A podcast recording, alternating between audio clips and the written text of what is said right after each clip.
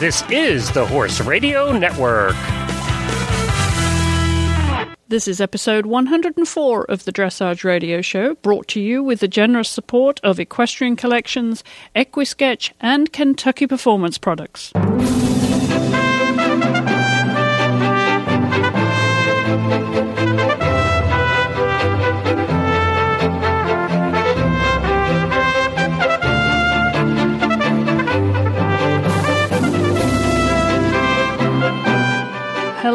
I'm Chris Stafford, and welcome back to the Dressage Radio Show. If you're just joining us for the first time, welcome, and we hope you'll visit regularly. Well, my guest this week is Stephen Clarke, who is a very well established, well known dressage judge and clinician around the world. And uh, at this moment, is uh, halfway across the world in Canada. Stephen, it's hard to keep up with you. You're a well traveled man. Yes, seems to be. Yeah. Yeah. And you're in Canada now to to do what? Um, I've just done a, a seminar for uh, CADORA, the uh, Canadian organisation for uh, dressage riders and coaches, and uh, which was fun. And uh, then uh, coming up this weekend is a, a national level show run by Cara Whitham, the well-known um, O judge from Canada, and then I think I come back again here uh, in June for two more shows. So uh, it's busy. well, you're always busy, and I know we've wanted to get you on the show before, Stephen, but I think congratulations are in order. You do have a, a little piece of news. In the last week, I think it was announced that you are going to be the president of the grand jury for the London 2012 Olympic Games. Congratulations. Well, thank you very much. Yes, it's uh, a huge honour. Uh, I'm thrilled to bits.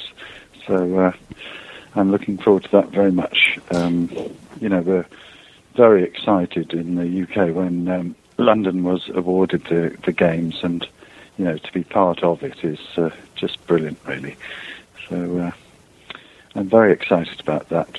Well, it is an honour, isn't it, to be given, you know, this is the top job, isn't it? And uh, to be the president of the grand jury at an Olympic Games. It doesn't get any better than that, does it?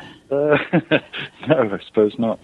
But uh, it's a, a, huge responsibility comes along with it. But, you know, uh, we accept that before we start. So, uh, you know, the main thing is that, um, you know, they, they haven't actually um, uh, announced the, the other members of the grand jury yet, but uh, you know, obviously they will be from the from the best in the world, really. So it should be a great team, and uh, you know, we'll just do our best to make sure that every rider is uh, judged fairly, and um, may the best man win, really. uh, or, or, woman, absolutely. Oh, sorry. well, it, it is a timely question because that you have been appointed because a couple of weeks ago when I was talking to uh, Kim Kraling, we were reviewing the uh, Reem Acra FEI World Cup finals there in Leipzig a couple of weeks yep. ago. And the question between us arose about how the judges are designated? You know, who appoints the judges and who decides who sits where, basically, around the arena? And of course, there were seven judges now in a World Cup and at Championships. yeah. So, uh, clear, uh, clear the answer ca- came back to us, and I and actually reported that on last week's show. Uh, the USEF kindly replied to that question in, in that the FEI do appoint the president of the grand jury for major championships, and then then do you decide then when you get to the competition who sits where, Stephen? Um, well, I mean, it is a fairly complicated process, but uh, basically for a, a championship, um, the I, am not hundred percent sure. It's a, but I believe the process is that um, the dressage committee, the FEI dressage committee, um, selects I think, 12 names for a long list. And then uh, nine months before the competition, uh, the they do a ballot, literally, uh, from those 12 names. And uh, then for London, um, the six other members of the grand jury will be selected, and also, I presume, um, a reserve judge. So this process sort of starts. I think the, the JSP has uh, some influence on it. I think they make some suggestions, and then the dressage committee sort of uh, makes the decisions and uh, then recommends those decisions to um, the dressage director, which is Trond Asmyr, and then I think it's taken from there basically. So it's quite a lengthy, complicated process. um, well, of course, you're not new to the Olympic Games. This will be your second. You were in Athens, weren't you? Yes, which was for me just the most wonderful experience. Um, you know, especially when you think that's the origin of the, you know, the home of the Olympic Games, basically. To be part of that was unbelievably special. Um, it was a great competition. And just to remind our listeners, you're an FEI O judge or five star judge, and you, you, already have been officiated at some officiating at some of the top competitions. What five World Cup finals, three European Championships, and three World Equestrian Games. Stephen, that's quite a track record. Yes, uh, I, I, certainly have been busy. um, um, uh, it's very exciting, you know, uh, and to be uh, part of that. You know, as a former rider, to to go into this side of it, um, you know, is very exciting. And, you know, at least I, I, feel I do know what it's like from the other side of the fence, too. So, uh, you know, it makes the job a little bit more straightforward, but uh, it's never easy. Well, we want to talk a little bit about your background because we do have some questions for you, but I'm going to take a short commercial break Stephen, and then when I come back, uh, we'll talk about how you got started in dressage. Many riders that started their riding career in other disciplines migrate towards dressage as they mature as riders. Physically, emotionally, and intellectually, dressage becomes more attractive, and at every stage in their life, riders are looking to wear appropriate apparel that has often been designed specifically for the sport.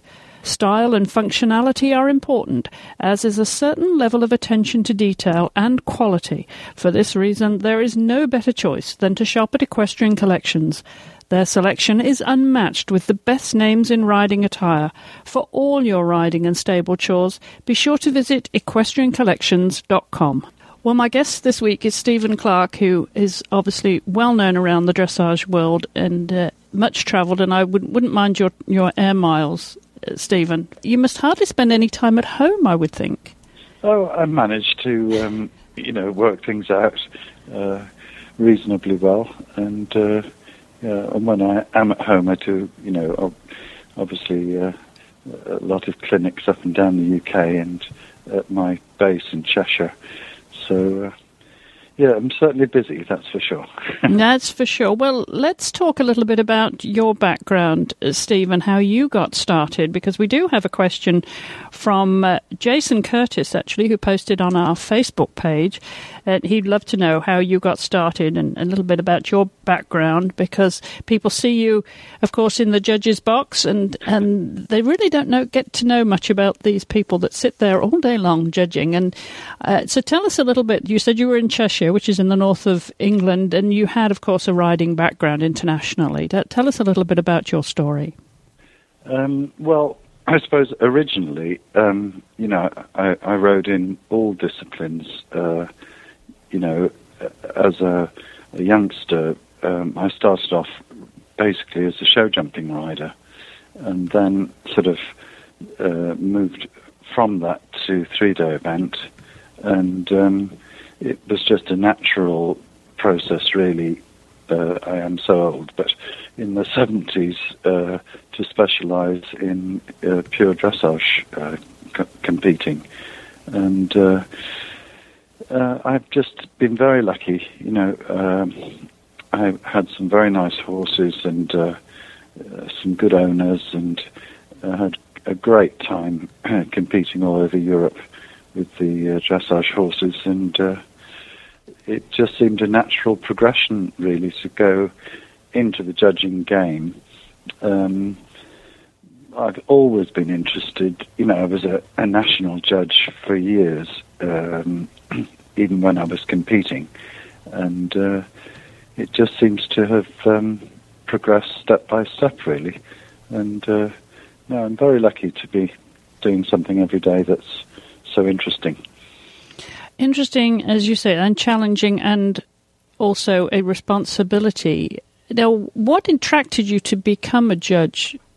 What, what, what was it there that you know? Having was it because you'd been in the saddle and seen the other side of it that you really wanted to get that perspective too? Uh, yes, I mean to be well, to be perfectly honest, uh, I started, you know, um, you know how the story goes. Uh, most shows, um, especially sort of national level competitions, you know, everybody has a little pop at the judges, and uh, you know, as a rider, uh, I wasn't always satisfied either with the sort of scores I got and uh, the remarks or whatever. And I thought rather than moaning about it, uh, I thought I'd rather get involved in that side of it and see if we could do something about it. And, uh, you know, I haven't regretted it for a moment because um, it really opens your eyes when you see it from that side of the fence too. Um, you know, and I find the the judging actually helps, or helped in the past my riding, and certainly does help my uh, abilities as a trainer because you really see how marks are won and lost, and uh, you know it, it's a it's a great opportunity, really, um, and I, I find it, you know, for me it's such a challenge because you know, as a rider, I thought, uh, you know, as we all do, you're very lucky if once or twice a year you finished a test and you were properly satisfied with it. And uh, as a judge, I can tell you it's no different. Um, normally, after every competition, you sort of think, damn, you know, I was maybe a little bit out here or there, or but you know, hopefully a few times a year when it counts, um, you you manage to do a good job. But it's a, a difficult and challenging job, and, and that's why I like it. I've always liked a challenge. well, as a rider, then you would empathise with Adelinde Cornelissen, who we, sh- we, should remind our listeners at the World Equestrian Games in last year yeah. um, had to be eliminated because of the blood on uh, lip. Uh, th- that must have been a very hard moment for you very tough decision. Yeah, well, it, it, it was a horrible moment, but uh, you know there really wasn't a decision to to make. Um, you know, as the horse finished uh, the half pass and then came to do the halt and rein back directly in front of me, the you know the blood in the mouth was so obvious it left me with no choice, and uh, I was just so impressed with her attitude because she you know, took it on the chin like a, a real professional, and uh, you know, that's that. Because in the end, um, you know, obviously we cannot uh, accept that situation in a in a dressage competition. Um, very, very tough to have to make that call, and obviously for both parties. Um, but we since heard, Stephen, uh, that um, the, the, there was actually no rule, correct me if I'm wrong, but the FEI rule did did not have a specific rule for dressage, and this came about, I think, from a British journalist, Pippa Cuckson, who looked into this a little bit more. And so, were you were you referring to a general FEI rule on on welfare? Yeah, basically, exactly. It's a it's a welfare issue, and uh, you know, obviously, if if a horse is um, bleeding from somewhere, uh, something has happened to it. It's, you know, uh, possibly a veterinary issue, and uh, it's simply something that um, you cannot. I mean, it's the same thing if a horse goes lame. You know, um, there's obviously uh, something has created that problem and could possibly need veterinary attention. So uh, there's no question of um, you know, allowing a horse to continue in that situation, uh, simply from a welfare point of view. And, uh, you know, it's unfortunate uh, because it can be a minor uh, veterinary issue, but it is an issue nevertheless. And, um, you know, there's there's no question of, of how it had to be dealt with. Um, I know they are uh, discussing sort of different situations, possibly for the future, but uh, you know, we'll see what happens. Well, having been the man in the hot seat there, and with the benefit of hindsight, would you like to see a rule change that would allow for, say, a minor situation, as this turned out to be. Um, of course, you weren't to know in, in the moment, but when the horse left the arena, it was a minor cut for then a veterinary inspection to be held privately and the, the, a chance to be reinstated.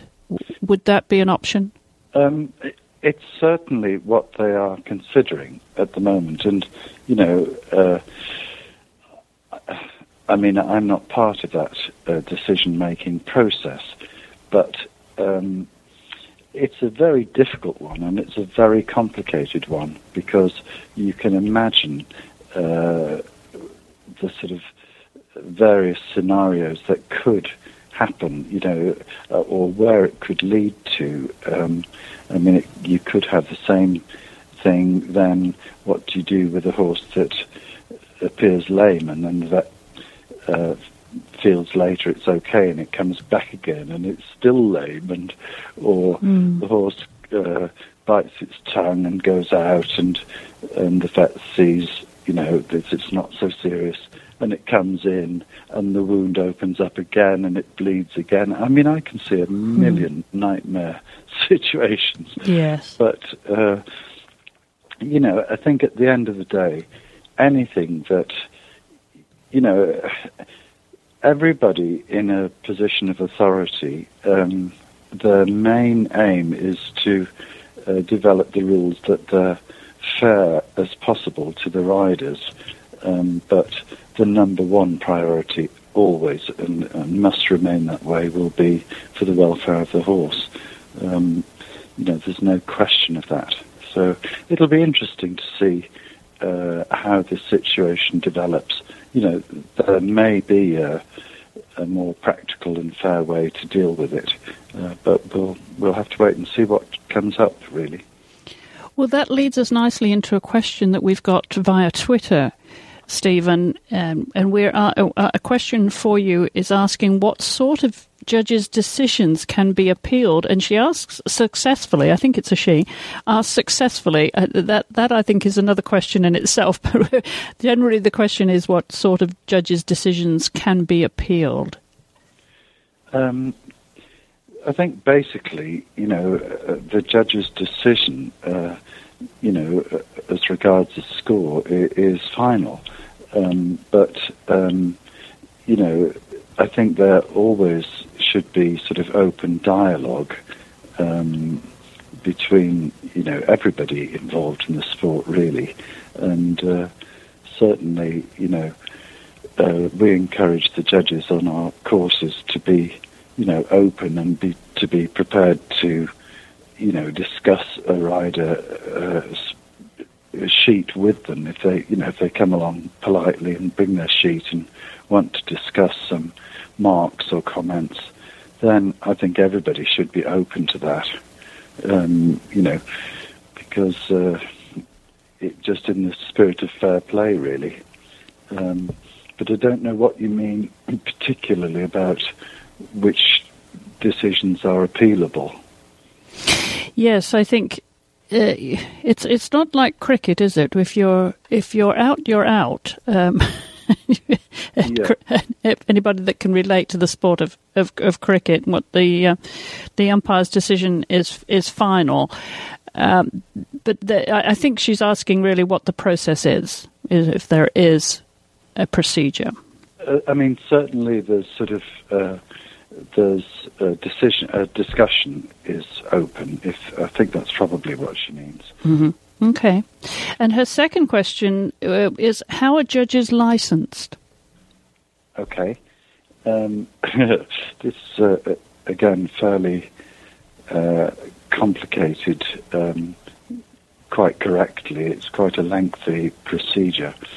Um, I'm thinking how to put it in a in a nutshell because it could take half an hour to, to tell you all that. But basically, um, a judge goes from being a, a national uh, Grand Prix level judge, and uh, then the national federation sends them on uh, two FEI courses, um, which they have to participate in, and uh, also there's a, a fair amount of sitting in and practice judging to be done.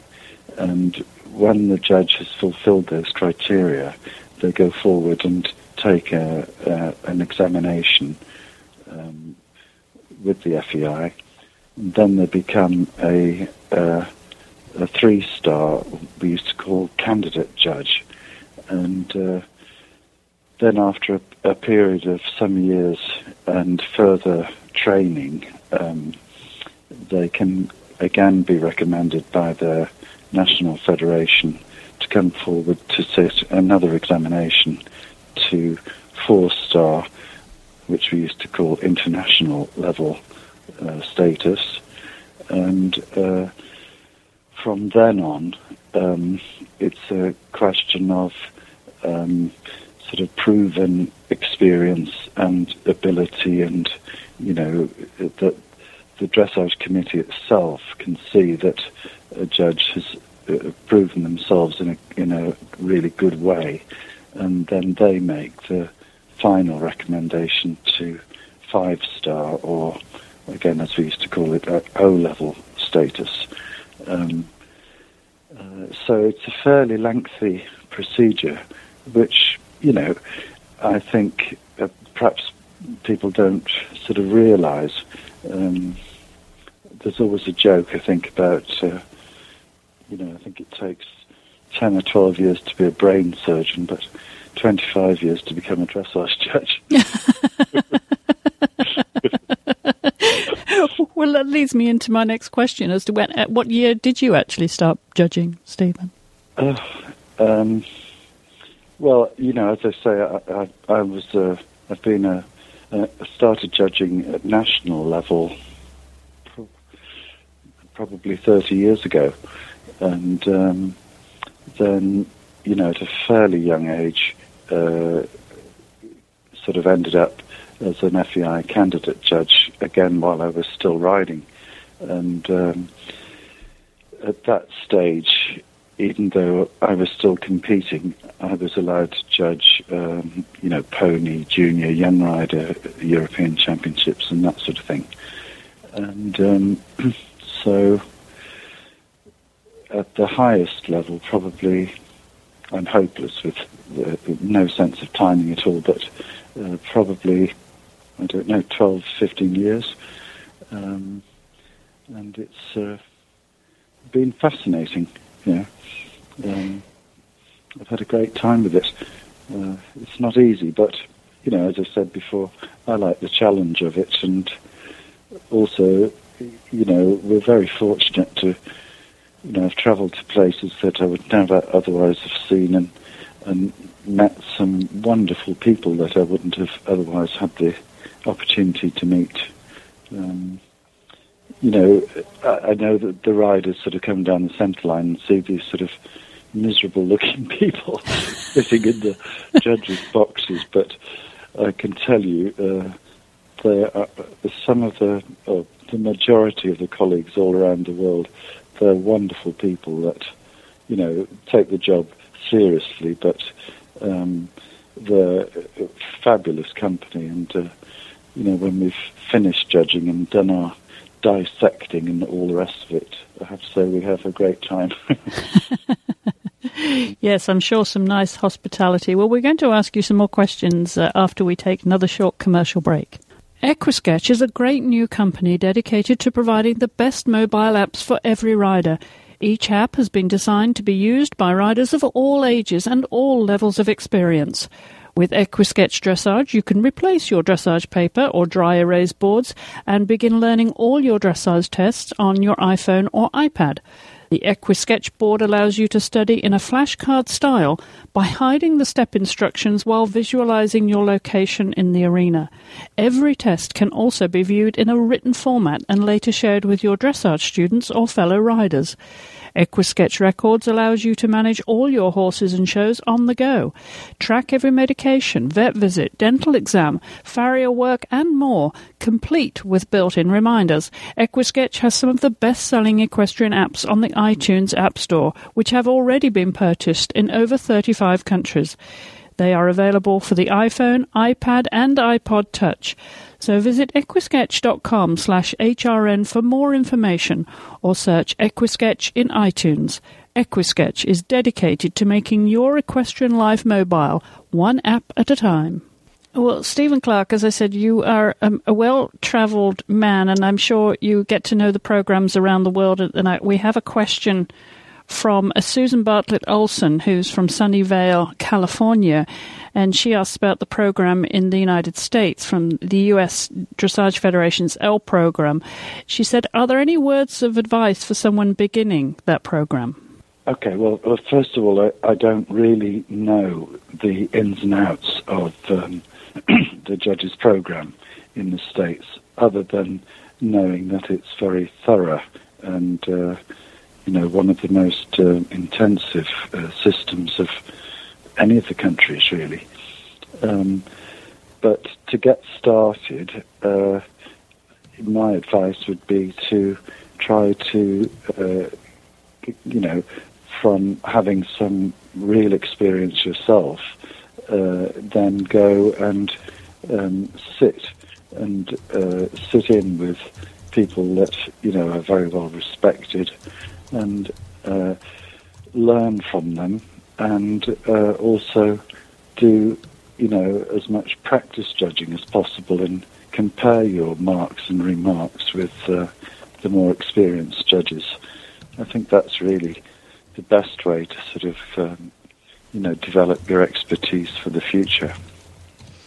Well, you famously published a beautiful, beautiful book recently. Um, uh, that I have a copy of it is absolutely gorgeous. Um, yeah. That and I, I, want to congratulate you on that because that was really beautiful.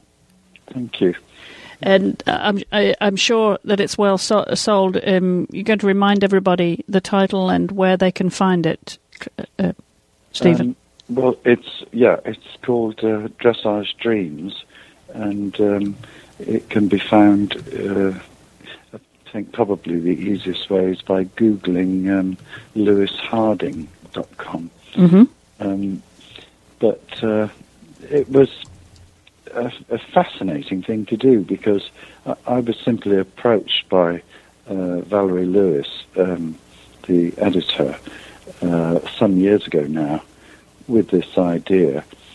And uh, I really am happy that I did it because you know, for me, it was a, an opportunity to, you know, actually say as a judge uh, how much we appreciate some of the brilliant riding and um, presentation of dressage that we see.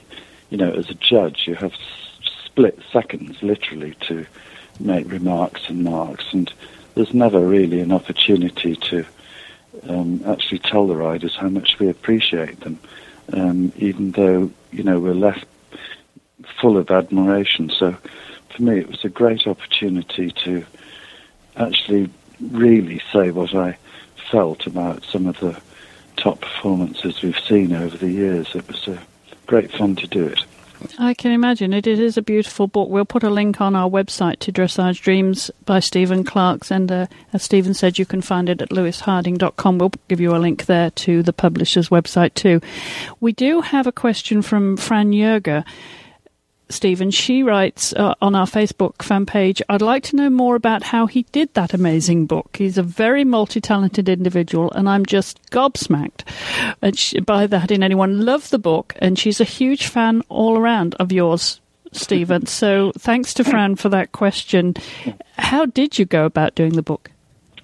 Oh, um, well, I can tell you there were many many evenings in hotel rooms and on long flights and uh, you know every moment where I wasn't involved in everything else really. Um, it took altogether probably best part of two years to put the whole thing together. Um, and again, you know, uh, Valerie Lewis did uh, so much of the spade work with it and set the whole thing up so that it was as easy as possible for me to, you know, uh, write my thoughts. Um, and, uh, you know, she provided all the uh, photographs. So her, her partner, uh, Paul Harding, um, is a very talented photograph uh, photographer, as you can see from the book. Mm. Um, and uh, you know, it was a real team effort, and they were such lovely people to work with. Um, uh, I really enjoyed doing it. Um, How did you choose your subjects when you have so much choice? Well, that was, of course, a problem, and uh, you know, I mean, there are enough uh, riders. We could have made three books, you know. So it was a little bit sort of potluck in, in some situations because, you know, in the end, of course, I was rather sad because there were many horses and riders that uh, were not included that could have been. But, um, you know, possibly that's something for the future. Uh, it, uh, it, it wasn't easy, really, and it was a little bit, you know, potluck to a certain um, point of view. But uh, at least I think we got the majority of the, you know, really interesting horses in there. Yeah, beautifully illustrated, be- beautifully written. And does that mean that we're going to see more books from Stephen Clarke? well, uh, I, I, must say they have talked about making a, a, you know a second book because there are well, and, and time moves on. There are more horses now that could be included, and but there are still some from the past that you know I would have liked to um, had in there too. I, I, can think of the the wonderful little uh, Russian horse uh, Balagur. Um, you know, he would have been marvellous to include, but um, you know, and several others too. So yeah, hopefully there will be one in the future if if any of us ever have enough time to do it. Absolutely, uh, yes. Time time is uh, just that essential ingredient with uh, the schedule that you have. Before I let you go, Stephen, tell us what's on your calendar for this year, just 2011, because obviously 2012 is going to be a big year with the Olympics, but uh, I'm sure you take one year at a time. yes. Um, uh, well, again, as as usual, there's a, a huge amount of travelling. Um, uh, I am actually a member of the grand jury this year for the European Championships as well in Rotterdam in August, and um, then uh, also I'm president of the grand jury for the Pan American Games um, in Mexico later on in the year, and uh, between all that, there are you know lots of shows in in Europe. Um, I've already done uh, several shows in the states, particularly in Florida this year. Um, I think there's an Australian visit coming up uh, later on too, which I love. Um, and uh, yeah, and, and trying to earn a living in between. yes. Are there any favourite shows amongst the ones that you've done around the world? Oh, dear, that's difficult. Yeah. Um, yeah. You know, every country has um, some great shows, and um, you know, I must say it's wonderful to start off the year um, with that uh, Florida circuit and the, you know, wonderful friendliness and nice weather. it's nice yeah. to escape from Europe. Um, and, you know, then you get the really high level. We've got Aachen coming up uh, also, uh, gosh, fairly soon now, a couple of months. Um, each show has a different atmosphere, you know, and uh, I, I enjoy the sort of relaxed shows, some of the smaller shows where you feel you can actually get nearer to the sport. Um, but I also quite like, you know, like Aachen, you feel uh, a huge atmosphere there, and there's always a, you know, a fair amount of pressure, um, and I quite like that too. so I think I seem to thrive on pressure. I don't know why, um, but uh, no, there are many exciting venues around the world, and uh, uh, I'm just lucky to go to them. Really. Well, I have to ask you, outside of the venues, do you get any time to enjoy the environment, and do you have any sort of special places that you love to visit, you know, outside of the competition? Um, yeah, I've got a little bit better at it. You know, I used to um, sort of go at the last minute and then fly home the split second the show had finished and, and all the rest of it. But, you know, now if I go to um, interesting places, um, you know, I do take a couple of days either side and, you know, have a look around. And, you know, I've been very fortunate with that. Um, you know, uh, visiting lots of places. I mean, I love Canada. Um, I'm here now again, mm-hmm. and uh, so we've got a few days between uh, venues to, you know, meet up with uh, friends and have decent dinners and go to a theatre and that sort of thing.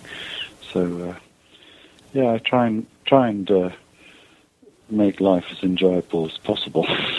well, I would have to say that you know you do have those opportunities. You know, when you're not in the judge's box, which is has to be tiring in itself to concentrate for that length of time, even with the breaks, and then the opportunities outside for fine dining and good wine, as I'm sure you enjoy, because the hospitality at so many of these venues around the world is is pretty good, isn't it? Yes, uh, you know, um, I mean, we we don't need or, or, or, too often get the sort of red carpet treatment, but we don't want that.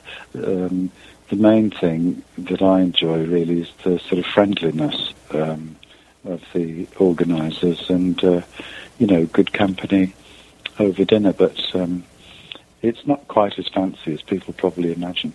Uh, so any budding judges out there don't get. Uh... No, don't. don't. We, we still queue up at the hot dog stand sometimes. What does Stephen Clarke do for fun? Um, gardening, which isn't that awful. Uh, and uh, uh, I love theatre and uh, dogs and um, yeah, all sorts of things really. Time for any riding and competing yourself these days? No, uh, I still occasionally uh, climb on something, you know, when I'm teaching, but um, I'm I don't know. I'm one of these people that um, if if I can't do it properly, and you can't uh, train a horse uh, properly on on the sort of schedule that I'm on, so you know, if I can't really do it thoroughly, then I prefer. I've had my fun in that that side of it, so you know, I'd rather leave that to others and concentrate on my judging and training side of things, really. Uh, but I, I, do occasionally still climb on if I can't resist. Just to remind yourself of the view from the tack. Yeah, that's right. That's right. Wonderful. Well, obviously, a very busy man indeed. I want to thank you so much, Stephen, spend, for spending time with us this week. Good luck for the rest of the season, and uh, of course, looking forward to those all those major championships this year and next year. And uh, enjoy the competition. Enjoy the view from the judges' box. it's a pleasure. Thank you very much. Well, before we wrap up the show this week, I want to remind you about one of our other valued sponsors here on the Dressage Radio Show. When horsemen were asked what they were looking for in a nutritional supplement, the answer was easy one that's affordable, effective, and scientifically proven. Kentucky Performance Products heard that message and developed supplements that meet those needs. All of their supplements, from Neigh-Lox Equine Antacid to Summer Games Electrolytes and Joint Armor, are all formulated based on sound research. The important thing is that you can count on them to deliver results, and they're affordable. So to choose the right KPP supplement for your horse, visit kppusa.com or call 1 800 772 1988. And to learn more about horse nutrition and interact with the KPP experts, be sure to join their Facebook fan page. Well, that's it for this week's show. I hope you've enjoyed our exclusive interview with Stephen Clarke. I want to thank him again for spending time with us and remind you all of our website links here at dressageradio.com where you can click on the link to the Hallway Feeds app and listen to this show on the go. You can also join in the um, some shopping with Amazon directly from our website, as well as take advantage of the Audible free trial offer there at uh, our link on the website. And don't forget to leave your comments, questions, suggestions on Facebook. I'd love to hear from you there. And I know some of you regular listeners enjoy a little banter on there too. So join me at our fan page on Facebook and also follow us on Twitter at Chris E. Stafford. Don't forget to put the E in the middle. And I want to thank everybody who does follow me there. I was quite surprised when I went on there the other day and found how many people were actually following me. So I appreciate that. And also, you can follow, of course, Horse Radio at uh, Twitter too. And don't forget, you can send your comments, questions, and suggestions to me, if you prefer, via email to chris at horseradionetwork.com. I will be back, of course, with yet more content I hear on the Dressage Radio Show. Lots more fun interviews, profiles, news, views, interviews, training tips, and anything else you would like me to share with you here on the Dressage Radio Show. That's all coming up, of course, each and every week here. And I will be back same time, same place next week. So until then, thank you all for listening.